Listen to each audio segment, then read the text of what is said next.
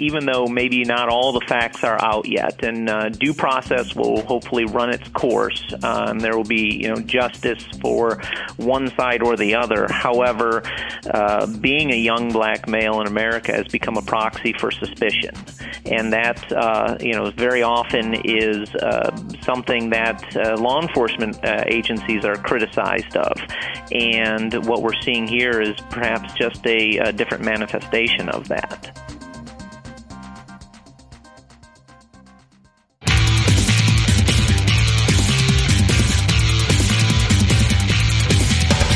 This is Lawyer to Lawyer, the award winning legal podcast with J. Craig Williams and Robert Ambrogi. West Coast meets East Coast, and yes, they are attorneys, bringing you the latest legal news and observations every week with the leading experts in the legal profession. Produced right here on the Legal Talk Network. Welcome to Lawyer to Lawyer on the Legal Talk Network. Thanks for joining us today. This is Bob Ambrogi coming to you from the great state of Massachusetts. And this is Craig Williams coming to you from a very beautiful and sunny Southern California with a lot of beautiful white snow up in the mountains, where it belongs, Bob. And uh, I write a legal blog called May It Please the Court, and have a book out called How to Get Sued. Bob, I know you write a couple of blogs. Yep, I write a blog called Law Sites and another blog called Media Law. Well, we'd like to take this time to thank our sponsors, Clio, a web based practice management program for lawyers at goclio.com, and PC Law by LexisNexis. For a free trial, you can go to pclaw.com slash radio. And I'm going to be seeing the Clio folks in a few days. I'm going heading off to Tech Show in Chicago. I look forward to that. Uh, well, I, on a on a much more somber note, the, the, the shooting death of 17 year old Trayvon Martin has sparked outrage across the country. On the night of February 26th, in a Florida neighborhood, Trayvon Martin died from a single gunshot to the chest uh, at the hands of a neighborhood watch captain, George Zimmerman, after uh, Zimmerman called a 911 dispatcher to report a suspicious individual.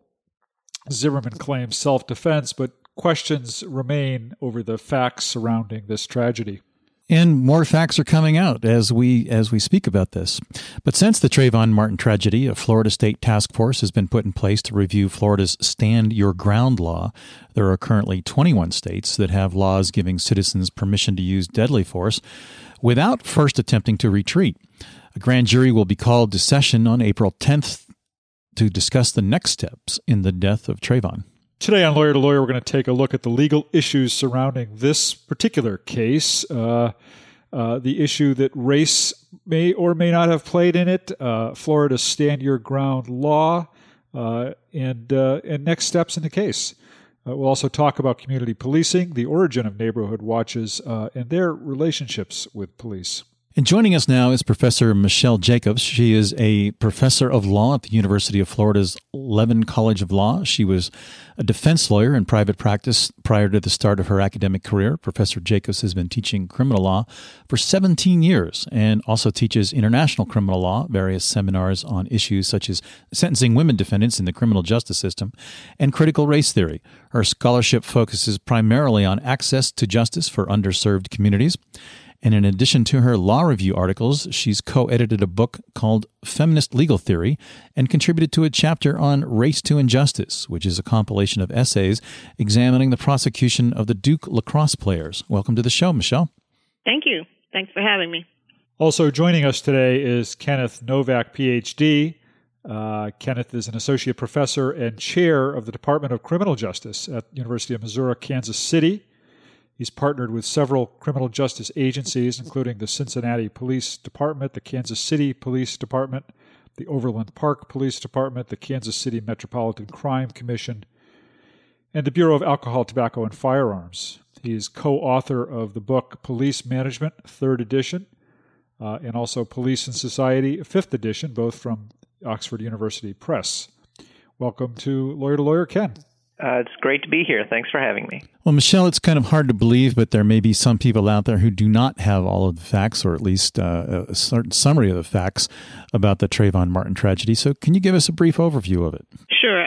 I'll tell you what's uh, what I think is at least publicly known, although I don't know that any of us know what the facts are.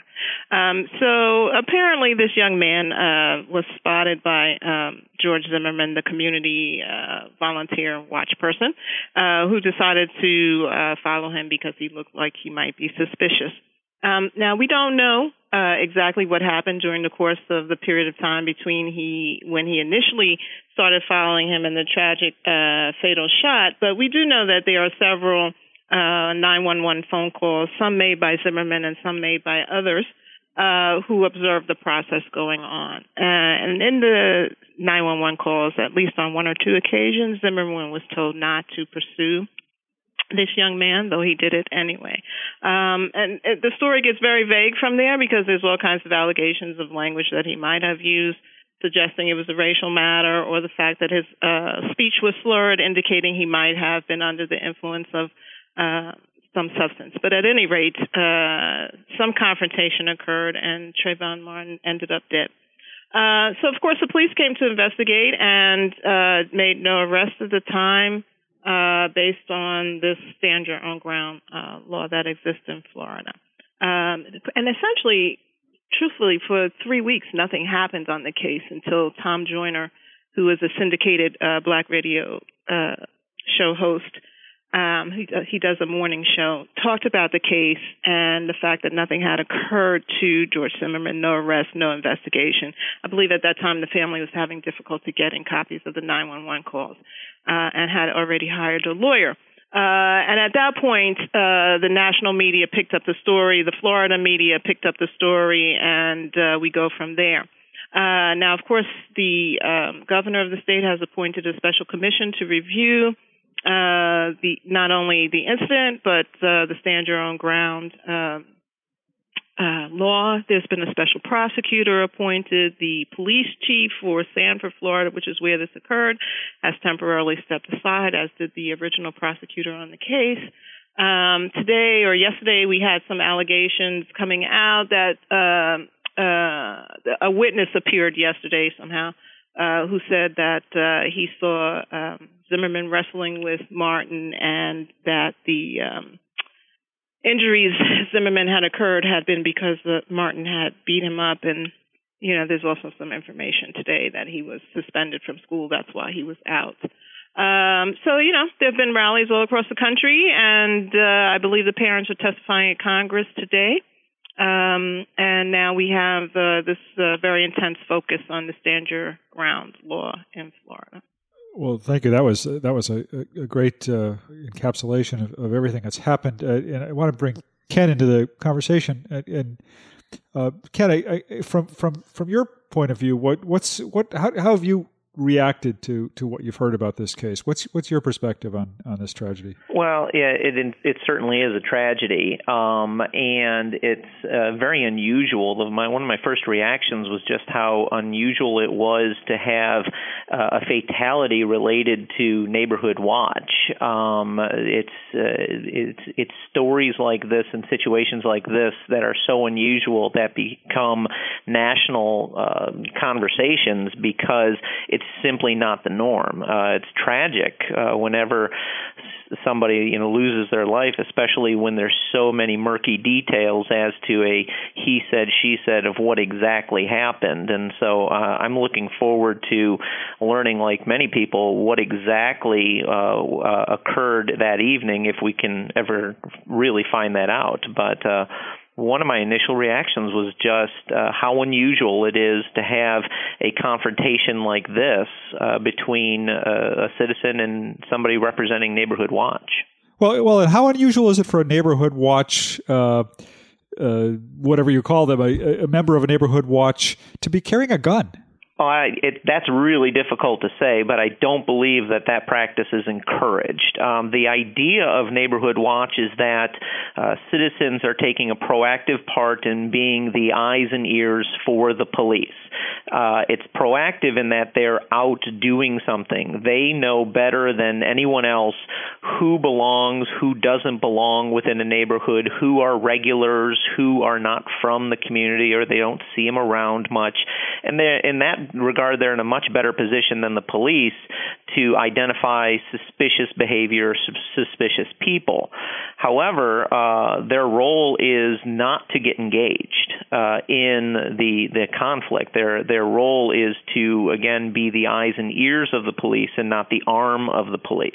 Well, and it's interesting in Friday's um, Thursday or Friday's uh, paper here in Florida, the individual who trained, who spoke to that community about um, creating a community watch, uh, remembered Zimmerman actually from the session. Uh, and that individual uh, was very clear that during the session, uh, they made it clear that weapons were not to be carried during uh, a community watch event, that the people were essentially just eyes and ears and not uh, operating on behalf of the police in any kind of apprehension capacity. What do you think about the demonstrations that are going on around the country at this point? It seems that uh, they are a bit premature from the standpoint that we really don't have all of the facts. People are rallying without really understanding what they're rallying about. Do you, no, they understand completely what they're rallying about. They're rallying about the fact that uh, it's normative for young black men to just be killed. Uh, and the normal assumption being is that they must be doing something wrong and therefore they deserve to, to die. So, uh, you know, they, I, those communities know exactly why they're rallying and they're rallying to get support for the parents who merely want the state government and law enforcement to do their job, which was to investigate the death of their child. So they're very clear on what they're rallying about. You know, and I would uh, I would agree with Professor Jacobs in that uh, even though maybe not all the facts are out yet, and uh, due process will hopefully run its course, um, there will be you know justice for one side or the other. However, uh, being a young black male in America has become a proxy for suspicion, and that uh, you know very often is uh, something that law enforcement agencies are criticized of, and what we're seeing here here is perhaps just a, a different manifestation of that. Well, and, and to carry that point further, I mean, there it does seem that the authorities, uh, the law enforcement authorities in this case, didn't begin to fully investigate this the, facts of this case until there was uh, outrage about it. I mean, it, it, seems that they pretty much accepted Zimmerman's uh, explanation without looking into it any further. I, I mean, is that is that your sense, uh, Ken? Let me ask you that. Um, it yeah, it's not really clear, but I mean, what is clear is regardless of what was going on at the situation, we have a uh, we have somebody who who who died in a violent fashion, and an investigation would need to be conducted thoroughly from the get go, whether or not the the person who pulled the trigger is a, a, a regular citizen, a member of neighborhood watch, or even a law enforcement officer. Uh, keep in mind, uh, all law enforcement officers when using deadly force uh, uh, are an investigation per, uh, uh, uh, concludes whether or not that force was used in a justified or unjustified manner. And to that end, uh, agents of government are responsible just like typical citizens. And so, whether or not the investigation proceeded in a normal manner, it would seem that it really doesn't matter who the suspected gunman was. a full investigation needs to proceed so that fact finding can be done. Well, that that's one of the problems that this stand your ground law has uh, created here in Florida. Um, at the time the bill was proposed, uh, the prosecutors the the prosecutors here in Florida are called state attorneys. Uh, the Association of State Attorneys was against the bill. Uh, nonetheless, it passed. Now, as a result of that, there's been a wide divergence of response to uh, what happens in one of these cases throughout the state. So in the panhandle area, you have the prosecutors who really didn't like the bill, and they are uh, continuing to investigate and bring charges when some of these stand your ground cases come up, at least to investigate it.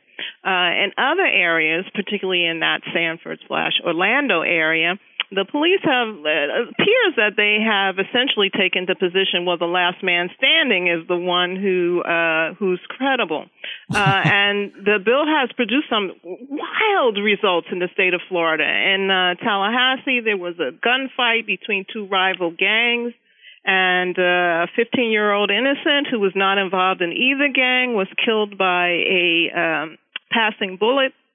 And the judge to, to the credit of whoever the state attorney was in that area, they did actually prosecute people, and the judge threw the case out, uh, saying that both gangs had the right to stand your ground, which is an incorrect interpretation of the law to begin with, but it, it's indicative of how. Um, really loose uh, the practice has been in the state. And I, I myself was surprised that when the bill was passed, there were no guidelines established for state attorneys throughout the state as what you know what the protocol should be when one of these cases occurs. Although I will say there, there's a black man on trial right now in the St. Pete area of Florida because he killed a white guy and claims stand your own ground. Ken, what's the legislative history behind this law? What's its real purpose? Is it really meant to apply in situations like neighborhood watch and gang fights? Well, I, I will definitely defer to Professor Jacobs on this. However, I'm not really. Sh- uh, I don't believe that uh, the stand your ground or any self-defense type law would really have neighborhood watch specifically in mind because uh, that particular group is not designed to be armed and not designed to be nor trained in how to de-escalate conflict rather than escalate conflict like law enforcement is. Right. So, so the stand your own ground laws uh, essentially uh, expanded the category in which a person could use uh, deadly force against someone they perceive to be an aggressor without first having to retreat. Right. Um, prior to this wave of uh, 21 states adopting the law, the basic law in the United States was from our, our common law origins with England, which was that unless you were in your home, right, uh, where you didn't have to try to retreat because there's a presumption that if someone breaks into your home while you're there, they're intending to do you some serious harm, and so you're allowed to use deadly force in repelling them. But outside of your home, you had a duty to at least try to get away if that could be done safely uh, without you incurring any injury or you know serious bodily injury or death. Uh, with the stand your your ground laws, it allows the person who perceives themselves to be at risk to use deadly force without uh, having to retreat first. However, the law requires two things, and that's one, that you have to be engaged in lawful activity to begin with, and two, that your uh, belief that you're uh, exposed to death or serious bodily injury has to be reasonable. And these are both questions of fact, which can only be determined after an investigation. And, and, and this is where the deficiency is coming about in the state. There's not an investigation in order to put the shooter the one standing, the last one standing, uh, to to the position where he has to establish that in fact he did have a reasonable fear and that he was engaged in lawful activity to begin with. So one might actually, uh, with this new evidence, for example, that uh, Trayvon Martin attacked uh, Zimmerman, one, if you listen to the stand your ground rule, uh, one might reasonably conclude that Trayvon Martin perceived he was at risk of death or serious bodily injury from this unidentified individual who was following him and armed, and he chose stand your own ground. You see what I'm saying? So when you don't do yeah. the investigation, the last man standing uh, narrative can't always give you the full picture. So, if I could follow up on that, sure. uh, Professor, and this actually is for Professor Jacobs. Does the law say anything specifically about whether the role of the aggressor or initiator of the conflict has anything to do with um, uh, access to the stand your ground defense? Okay, well, that's part of the regular body of self defense law, right? If okay. you are the initial aggressor, you lose the right to use uh, deadly force. That's just classic self defense law. Um, and there has to be all kinds of situations that occur in order for you to regain the right to use violence when you've been the initial aggressor. Because when you're the initial aggressor, you haven't been engaged in lawful conduct. Um, and so, if in fact Zimmerman, uh, so one could look at Zimmerman as if he was the initial aggressor, since by his own admission, Trayvon Martin hadn't done anything to him to initiate his uh, contact with him. It was he who initiated the contact. Well, and we heard that initial 911 call where the police uh, asked uh, Zimmerman to, to stand off, essentially. I mean, they said, right, we don't need exactly. you to follow this guy. Right, right. Now, in, in, in Sanford, they're saying that uh, the reason the police didn't use that to indicate that Zimmerman dis, um, didn't follow their instructions was that the actual language that the 911 operator used was, we don't need you to do that. Don't follow him. We don't need you to do that. Um, and that wasn't a clear instruction to Zimmerman that he was not to do anything further. And is the neighborhood watch an appropriate uh, acceptable legal activity, or is this just an informal uh, kind of loose cooperation between police and the local citizens? Uh, is there a law that actually allows you to form a neighborhood watch and go out patrol streets and and be a an aggressor? it would seem to me that uh, at, at, least half of that would be okay. Um, the the ability to form neighborhood watch uh, is certainly something that everybody has access to. In fact, in many jurisdictions, the police actively attempt to uh, you know garner support for people to engage in neighborhood watch. Uh, other areas, people do this on their own. Um, uh, they will form uh, you know neighborhood watch groups or things like that without the assistance of of law enforcement. Uh, but when you say about being aggressive and actively intervening, then I think that takes it to a very different uh, different conversation. Um, I don't believe that the the idea of neighborhood watch nor laws related to neighborhood watch would permit uh, something that comes close to vigilantism, which is which is what partially what we're talking about here. I would agree with that. I don't I don't think there's anything objectionable about Neighborhood Watch. Uh, you know, I'm originally from New York, and Guardian Angels are well known, uh, well established uh, Neighborhood Watch type of organization. Although I will have to say this that they've had their rocky history, uh, but they don't go out armed. I know that. It's time for us to take a quick short break. We'll be we'll have more on the Trayvon Martin tragedy when Lawyer to Lawyer returns on the Legal Talk Network right after this.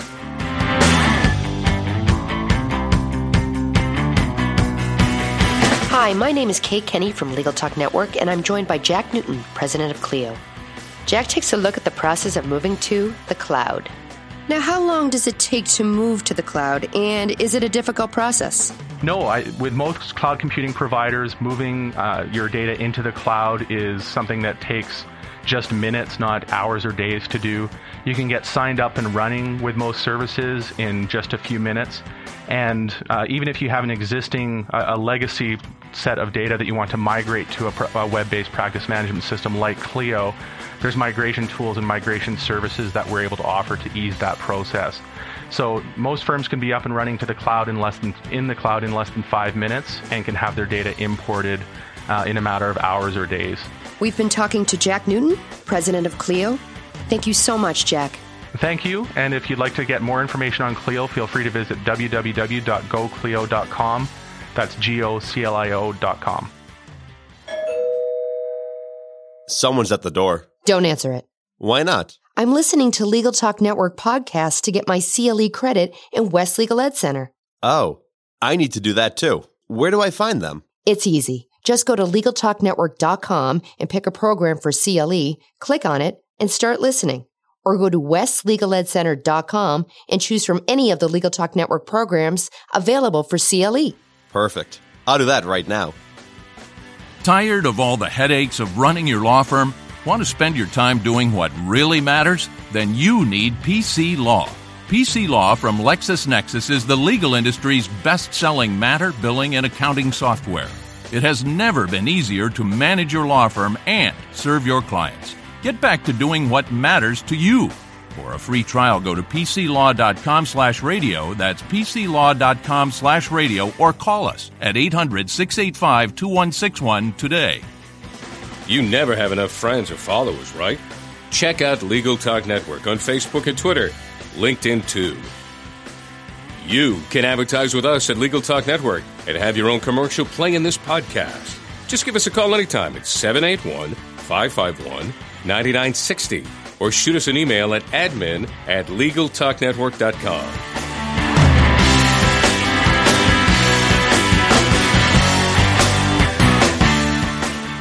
Welcome back to Lawyer to Lawyer on the Legal Talk Network.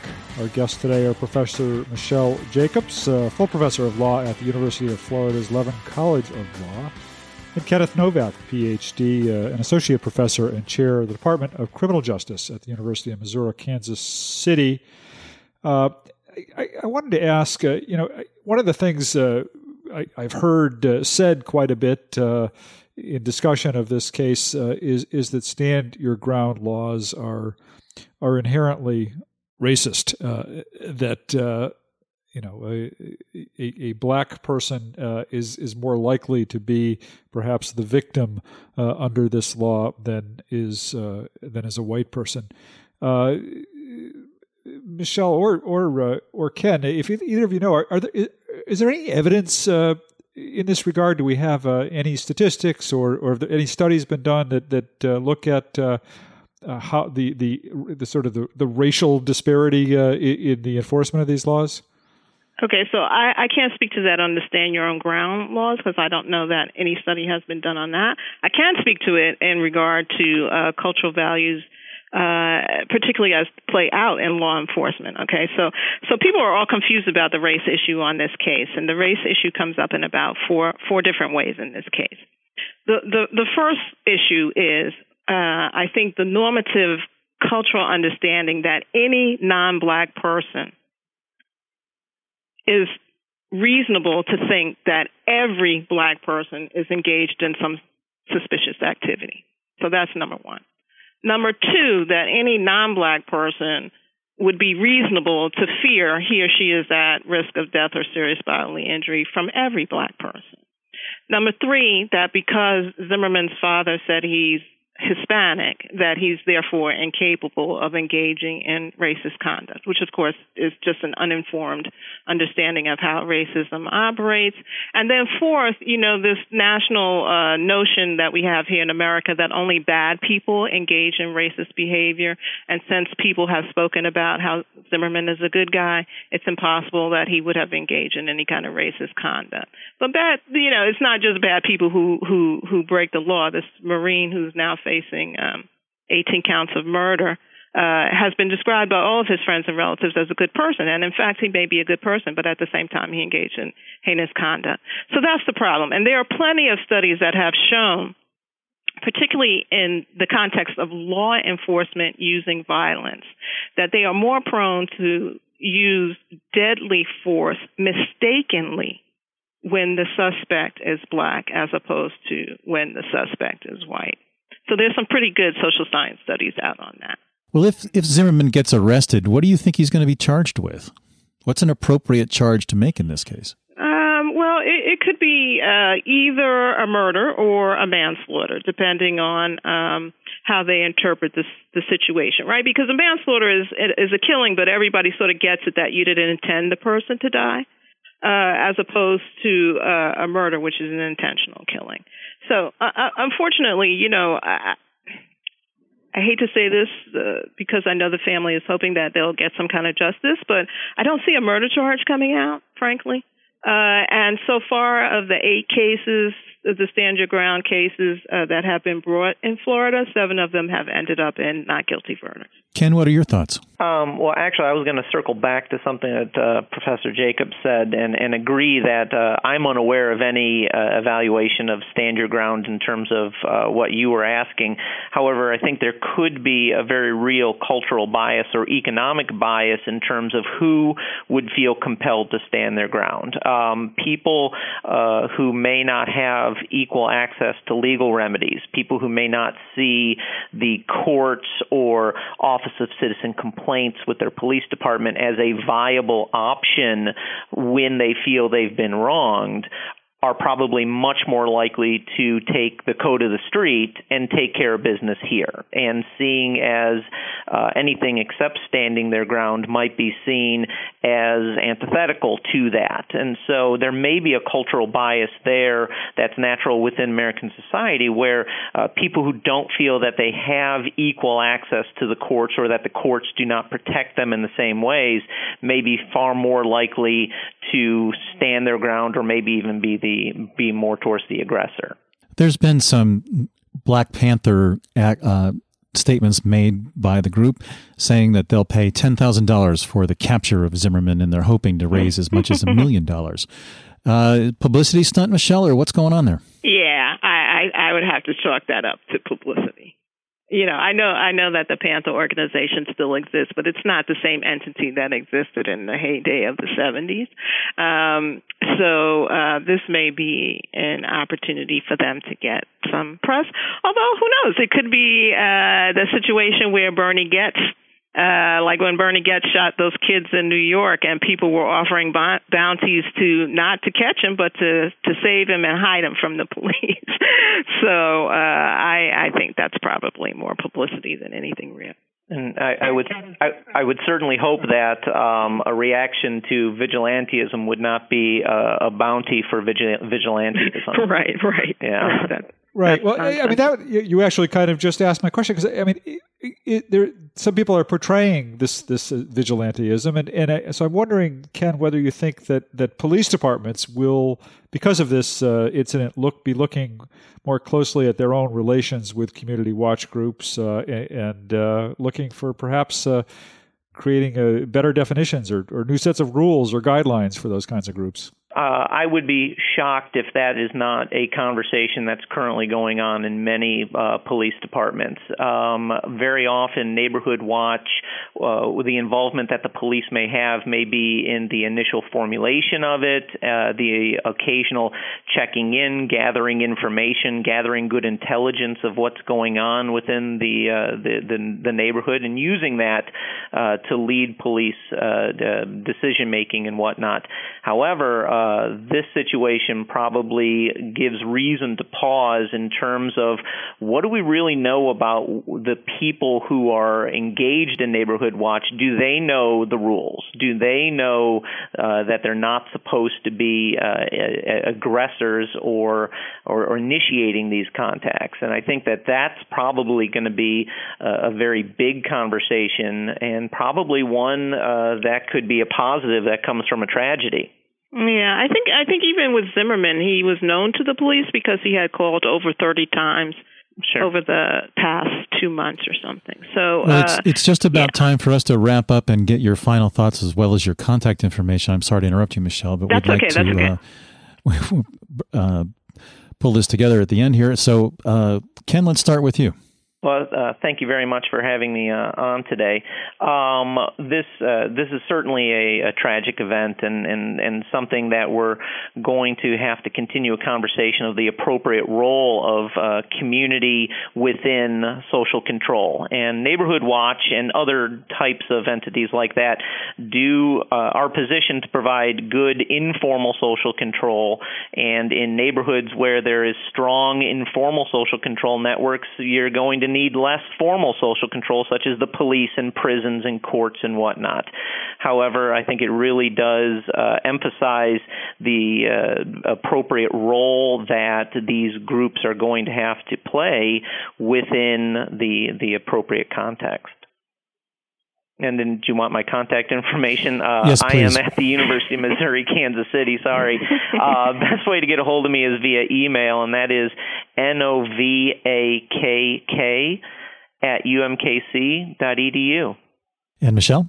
Okay, um, I would just say this in closing that um, uh, something that Ken opened on with he was describing the community watch situation is that the people in the community know their community, they know who comes in and out uh, so forth and so on. Um, until we deal with the issue of racism in America, which you know we're not allowed to speak o- openly and honestly about that uh, in this country, um, we're not going to get to the root of these problems, right? So anytime a black person walks into a neighborhood that's predominantly white, they're going to be viewed as a suspect. And a legislator in New York even said that uh, to one of his black colleagues that if you walk into my neighborhood, if you drive into my neighborhood, I'm going to call the police because you don't belong there.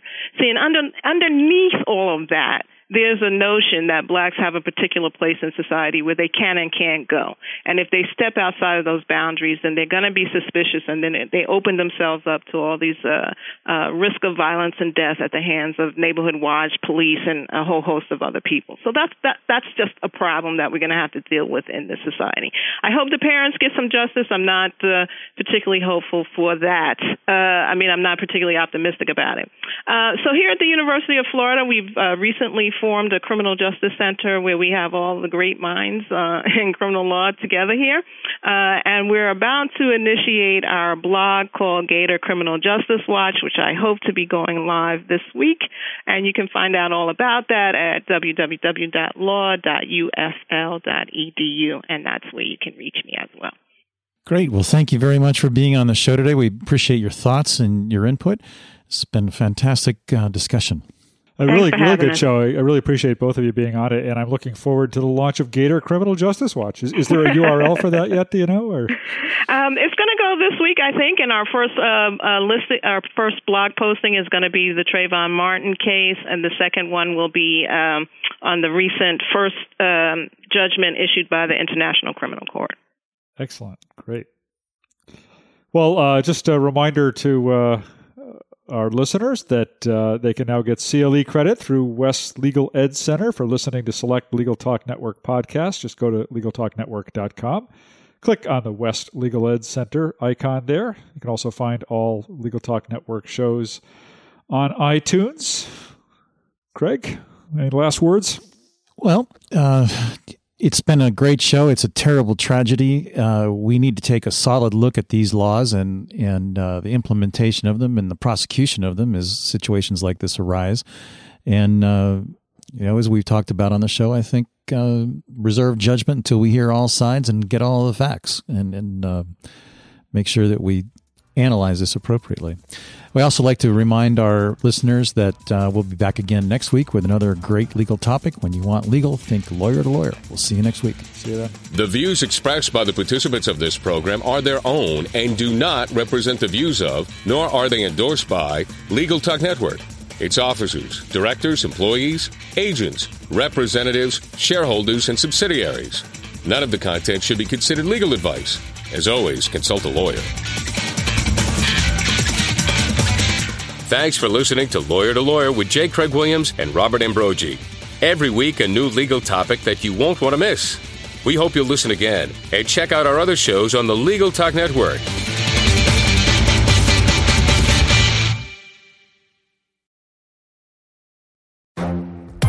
The Lunch Hour Legal Marketing Podcast, your resource for the tips and tactical advice you need to grow your business. Plus, keep up with the news and commentary you crave to stay one step ahead. It's hosted by me, Gyi Tsakalakis. And me, Conrad Saam. Every other week, we break down the issues holding back your marketing strategy and talk about the changes you need to be prepared for. Check out the Lunch Hour Legal Marketing Podcast wherever you get your podcasts or on YouTube.